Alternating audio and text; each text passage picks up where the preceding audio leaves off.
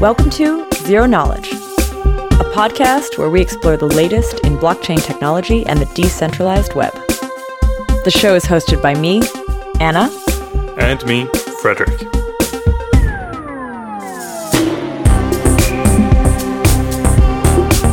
In this episode, we try to introduce multi party computations. We start at the basics and try to lay a foundation for episodes to come.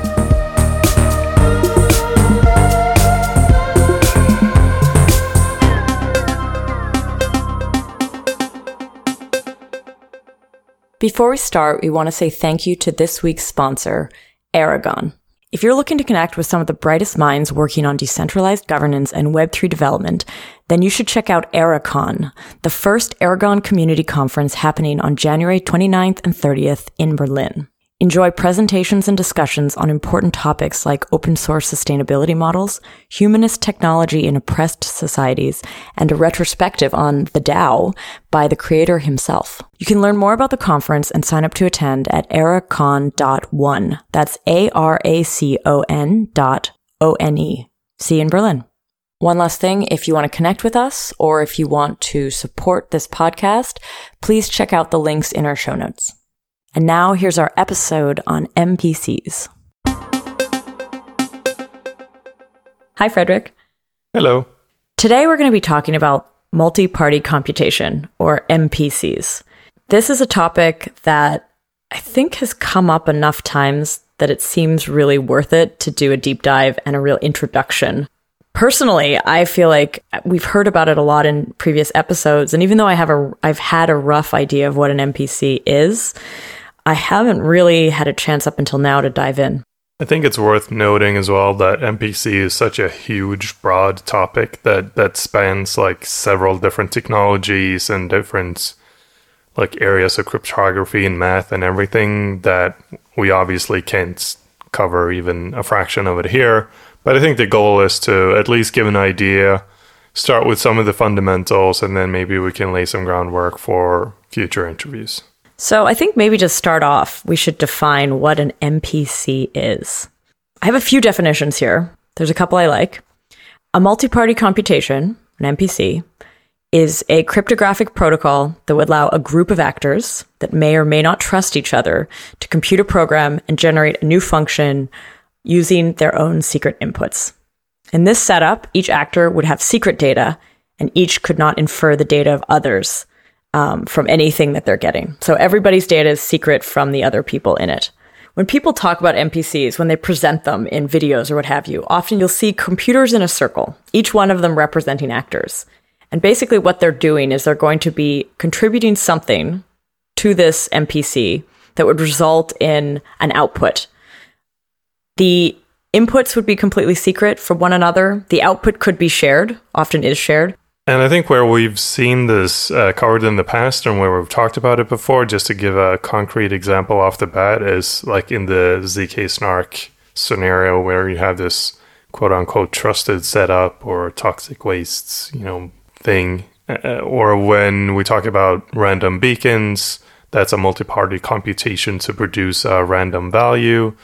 Um, so it, it comes up a lot in the blockchain world in different scenarios, and they may or may not be called MPCs, but something like the Zcash, uh, you know, ceremony, uh, Powers of Tau is another example of like a multi-party computation.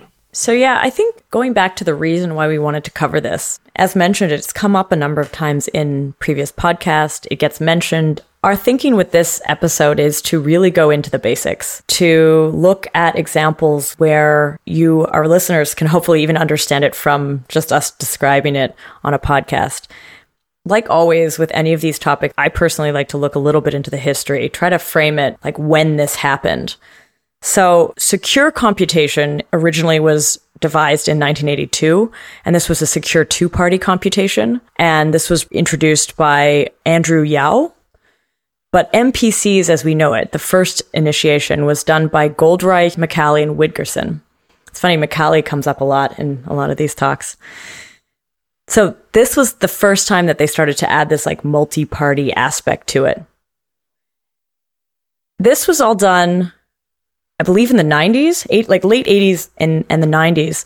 But the first time that you actually had it applied in a large scale was in Denmark in January 2008. It had to do with uh, sugar beet farmers, where they were actually selling their wares in a market and they were able to use MPCs to um, basically create this privacy that one would need in such an auction. And that is indeed one of the types of use cases here where, let's say, you have an auction and you don't want to reveal your bids, but you want to be able to reveal what the highest bid is, or something like that. Yeah. And uh, yeah, then you can have a secure multi party computation where the computation is find the highest number, and each individual doesn't have to actually reveal what their bid is. So let's go back to this definition of MPCs and get into some of the building blocks of MPCs. When you talk about basic MPCs, you're definitely talking about a combination of polynomials. And it's funny, like, to anyone who is in computer science and has studied maths and works with math a lot, polynomials, you'll just be like, yeah, polynomial, that's cool.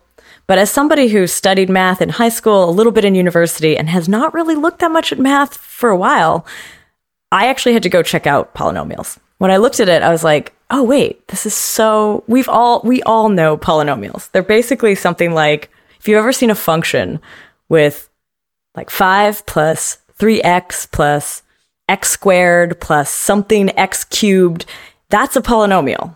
And in high school, you very likely done things like added polynomials together, subtracted polynomials. You've maybe even done a little bit of interpolation, so finding points along a a curve and then figuring out what the function is from that. And these these functions actually do make up the basis of MPCs, at least the basic MPCs, as far as we can tell. Of, of a type of MPC, yes. Yeah. So let's talk a little bit about how to do secret sharing with just basic polynomials and sort of how that works. Uh, I think it's useful to um, visualize a graph, like a graph paper, blank, slate in front of you. Uh, if you have one dot on this graph, then there are infinite number of lines that can go through this dot. But if you have two points on a graph, then there's only one straight line that can go through both. I think this is basic intuition, and anyone can sort of easily visualize this in their head, I hope. So if you wanted to then say um, you have a function f of x, this is a straight line, so it's something plus x or something times x. And if you said, I have the number six, this is my secret, uh, you take a function such that f of zero equals six. And then you create a line such as 6 minus x that would go through f of 0 equals 6 and some other point. And then if you wanted to share this secret where it can only be constructed by bringing two things together, you take any two points on this graph, on this function 6 minus x, and you give one point to Alice and one point to Bob. Now, Alice can't reconstruct the secret because she only has one point and there are an infinite number of lines that go through this point. Bob can't reconstruct the secret because he also only has one point. But if both of them go together and join forces, they can reconstruct the secret because they both have the share of this secret. So basically, we're breaking up the secret into two points and or two shares. So this is a very simple model basic intuition, uh, it breaks it up into two shares, and both shares are needed to reconstruct the secret.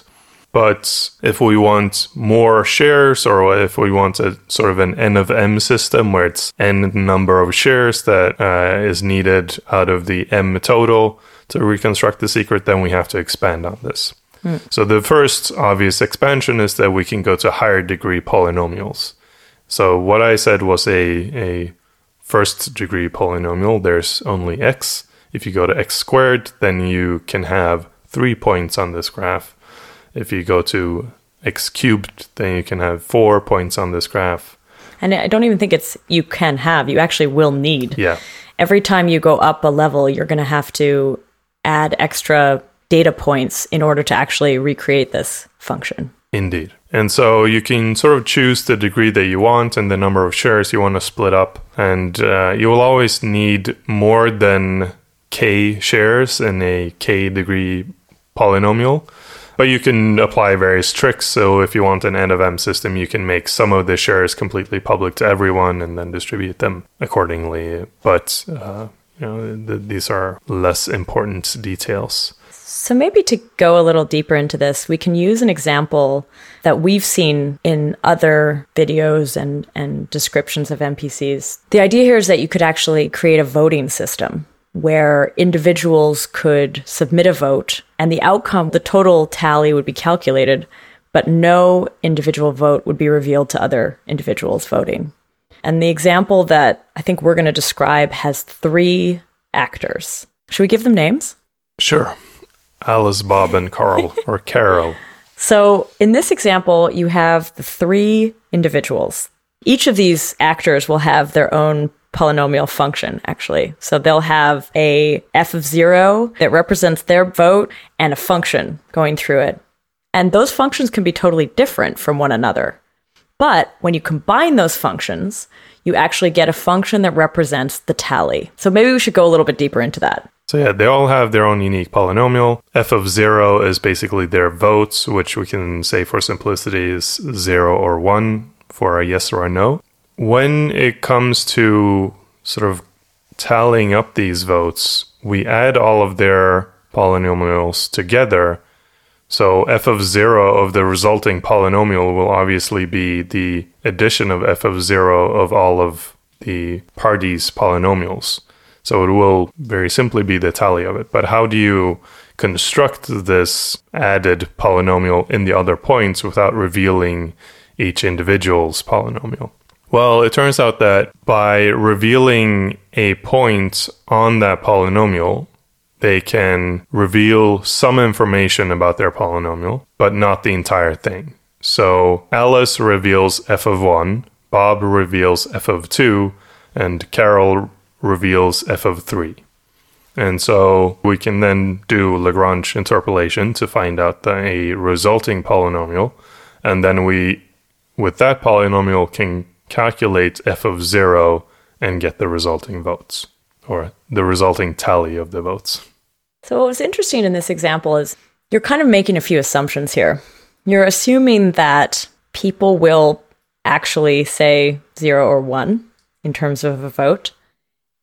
And you're also assuming that the because you're kind of doing this sequentially, you're assuming that the person who's kind of reporting last would be honest. Um, those are things that are not in any way taken into account by the construction of this.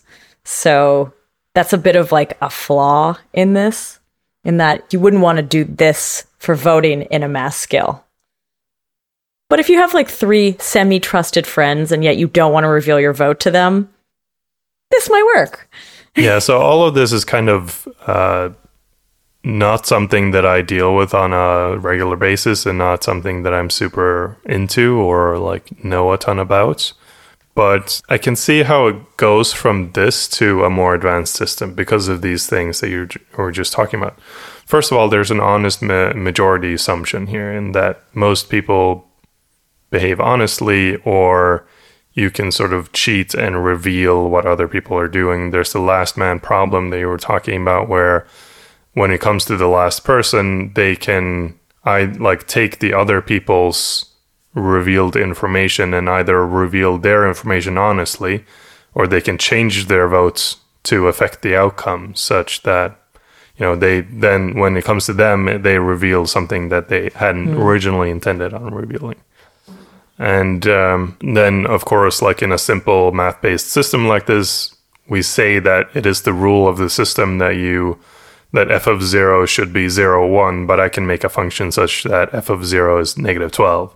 And I messed up the entire thing. And there's nothing that anyone can do to prove that mm-hmm. I messed up the entire thing. So there's obviously a ton of downsides or a ton of like flaws in this system. Uh, and obviously it's because it's so simplistic. But what I would really like to do in future episodes is dig in with people that know more about this on how you address these flaws. I wonder. I kind of want to go back a little bit to the to the example we just gave because I think, like as you were saying earlier, Frederick, with this graph, so you have like a y-axis and an x-axis, you have a dot. In that first example where you had a dot or two dots, in this case, what the line actually looks like, it's not a straight line often.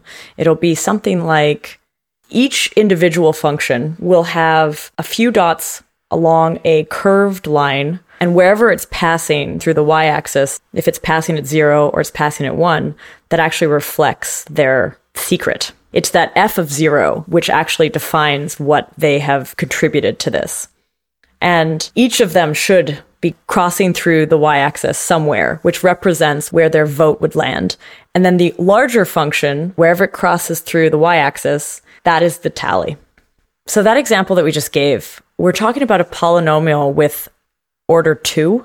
An example could be 3 plus 1x plus 4x squared. As you increase the order, you will go into x cubed, you'll go into x to the 4.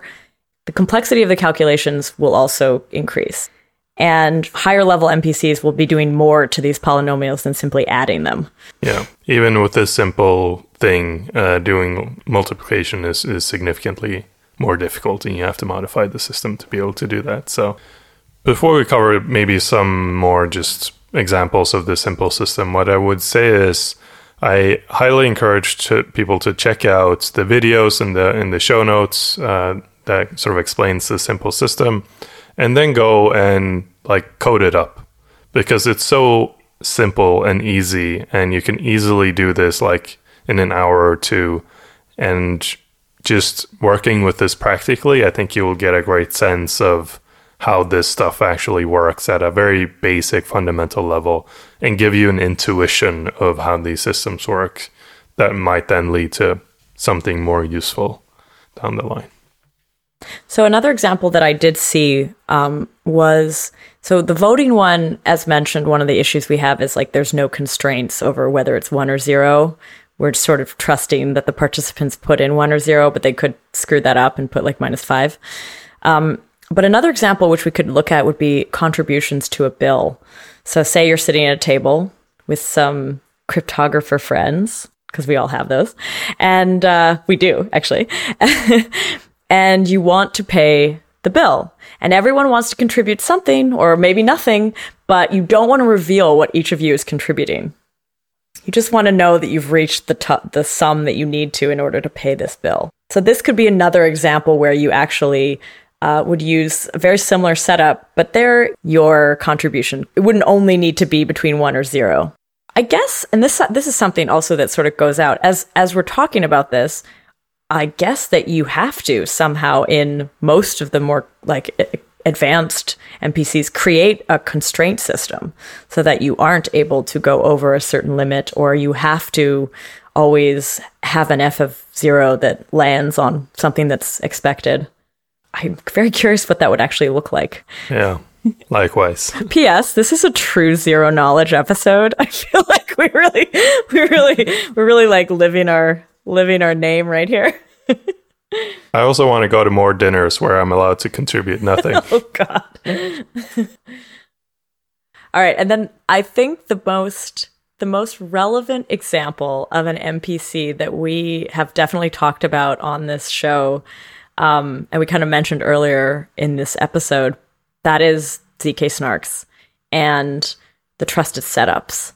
So the example that we gave, as mentioned, is extremely simple. The trusted setups have different characteristics than the MPC that we just described. For example, the MPC we just described, you need to actually have an honest majority.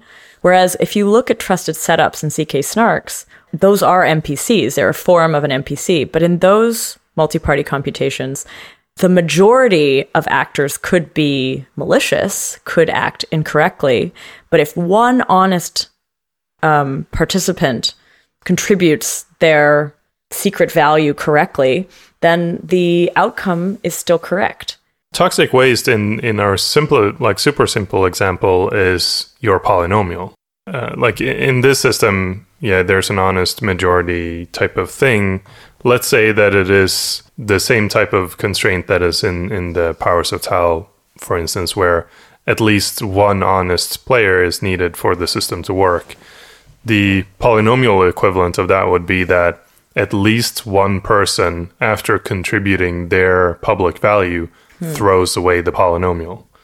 So basically, they construct this polynomial, provide their f of 1 function to the public, and then deletes their entire polynomial so that no one can re- reconstruct it. And then you've contributed your public part and deleted your private part, and the private part is the toxic waste.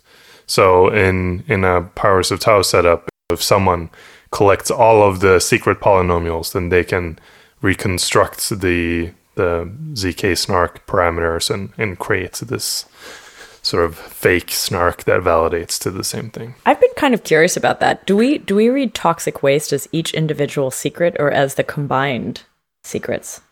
I guess each one is slightly radioactive. Yeah, yeah, exactly. I mean, it it's uh, the components. I think Zooko said the components of the of the toxic waste, and that the toxic waste is if they are if all the components come together to create it. But Yeah. they are all kind of toxic a little bit. So like that's why you want to delete it. I was in a workshop recently where um, we were actually going through the steps of a trusted setup. And someone did make the statement that if there were, you know, in a trusted setup, a few members that likely wouldn't get rid of that secret, they wouldn't destroy their polynomial or, or what have you, um, that it would be less secure. But that's not really true. It's not that it's less secure, it's as secure because it doesn't matter if there's one or two malicious actors. Indeed, yeah. Um, the only risk, as I've understood it, is if everyone's colluding. And that means, like, if you have a smaller group, say you have three people who know each other, the likelihood of them colluding is probably higher than like a hundred people who are scattered around the world and driving into the woods and Yeah, I mean it, it is um, probabilistic the like security argument of if some people are keeping their secrets around, it is more likely that everyone is keeping their secrets around. but it's only a security risk if indeed everyone kept them around. when you dive into these topics, when you talk about MPCs, um, they are often combined with or compared to some other encryption ideas. So one of these is fully homo. Let me see if I can say this. Hold on. Fully homomorphic encryption. I feel like everyone stumbles over that. It's like fully homomorphic encryption. Um, yes, fu- fully homomorphic encryption, FHE for short. Um, that is often either, yeah, it's often used either in tandem with an MPC or compared to. So, do you want to do a quick, maybe high level explanation of how you understand FHE, uh, fully homomorphic encryption? Yeah, sure. So, um, fully homomorphic encryption is where you can encrypt something, but you still retain a domain of functionality over it. So, uh, let's uh, stick with the simple example of addition again. You have numbers and you have addition. So, um, you want to encrypt the number six and then send that out to people then someone wants to add something to this number, but they don't know what the number, what the original number is. So I want to add four to this number six, but I don't know that it's a, or like I'm not allowed to know that it's a six. So I get the encrypted text, and then I add four to the encrypted text and get another mm-hmm. encrypted text. Then I send that back, and the person who originally encrypted the six can decrypt 10. So they know that a 4 was added, but You do not. the person who added 4 don't know that they added it to a 6. Oh, wow. And so you could you could construct a similar voting system here where the original person sends out a 0, everyone adds 1 to it and keeps sending it along down the chain and then when it gets back to the originator they're the only one that can actually decrypt this, so they're the only one that can see the tally. And when they decrypt it, they see how many people added hmm. a, a one to it. Whereas each individual wouldn't have known what others. Yeah, they can't see what came before them, and like when it's sent around, they can't see what the actual tally is. Just in the example you gave, the difference here that I can already see is that at least with a lot of the MPC constructions that we've looked at, the resulting output is actually sh- you. It is known by the participant, or it's used for something and it's somewhat public. Yeah. In this case, what you're talking about is people having they. I guess they could still be using something in secret, but they're just adding something into a black box, and the outcome of that is completely unknown. Yeah. Um, and you can extend this to quite a large domain of stuff, and so that that's where the problem, quote unquote, of uh, FHE is is that uh, the greater you expand this domain, um, the more difficult it it becomes to do it. So there's you know, NuCypher has been doing some great work speeding up fully homomorphic encryption for some domain of what they're doing. Um, but I mean, in in principle, you could envision um, if you wanted to do like video compression without revealing what the video is, you encrypt the video, send this out, and then do video compression on this encrypted text hmm. that you have no idea how to decipher. And then you run that through your entire compression algorithm, and out at the end comes another encrypted video that when the originator gets it back, they can decrypt it and have a an actually transcoded video. Hmm. Transcoding something in a fully homomorphic domain is probably impossible right now, uh, but you can do certainly much more than addition and multiplication these days. But that's uh, the simplest explanation, or like simple, simplest example. I often like I think you often hear people talk about fully homomorphic encryption as an as an option, but when we dig into it, we also I think everybody will admit that it's it's just not there in terms of the research. Yeah.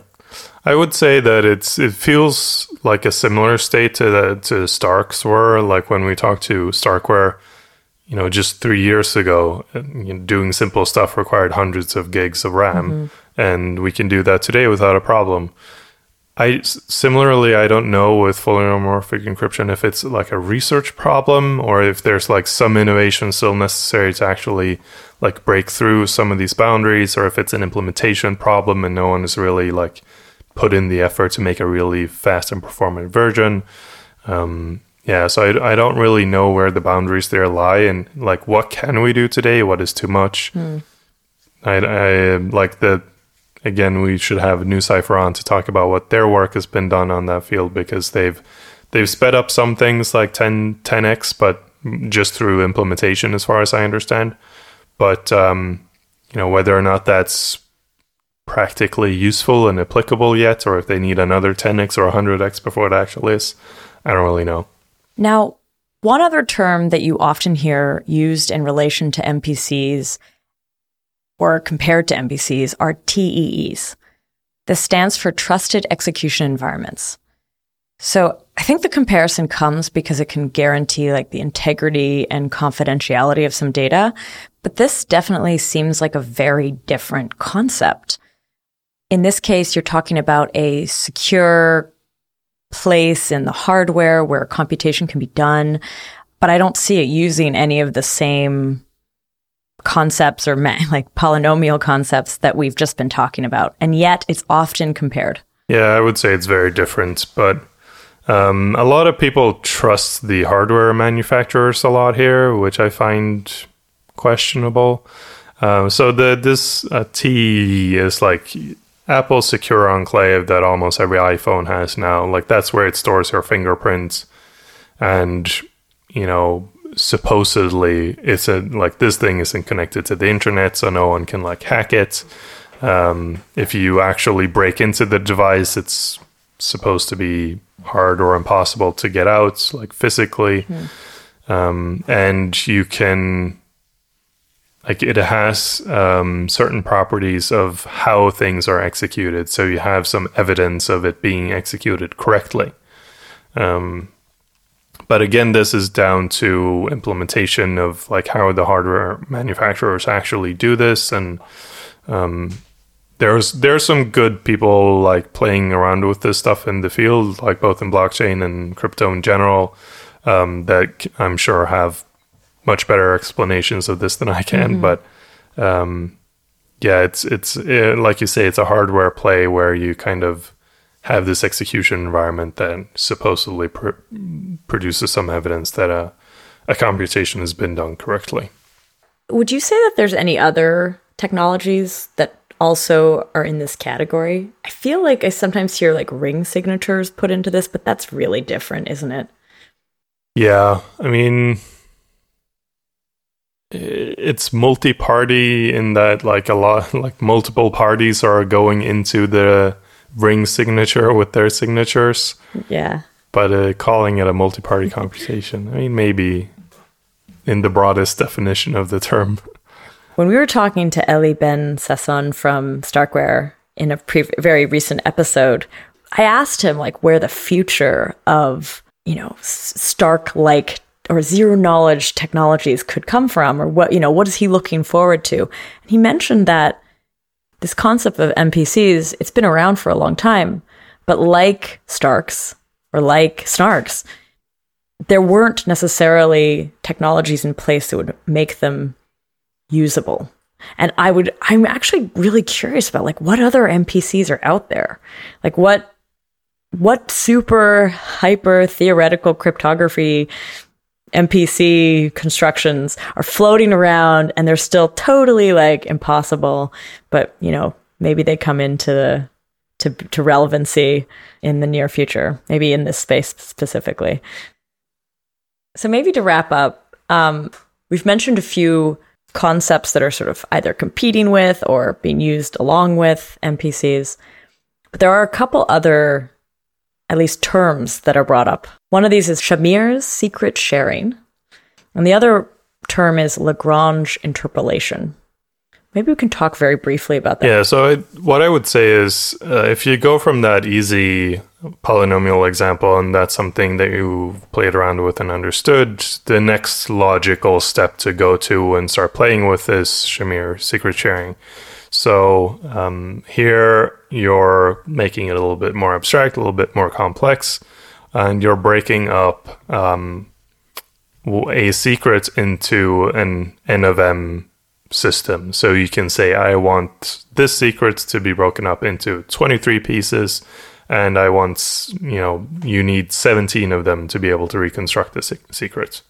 So you can fully define all of these parameters and then, you know, break up this secret into multiple pieces. And this is something super useful too if you have like a private key and you want to distribute that over five USB devices that you spread around your house. Like the it's it's a useful tool in itself, whereas the polynomial thing is more of like a learning experiment. Um, and we have like uh, uh, Rob at Parity. Uh, he has a library for Shamir secret sharing in Rust that's pretty easy to understand and nice to look at. So um, I can link that as well. Um, so that that's a useful thing that might be fun to experiment with as well.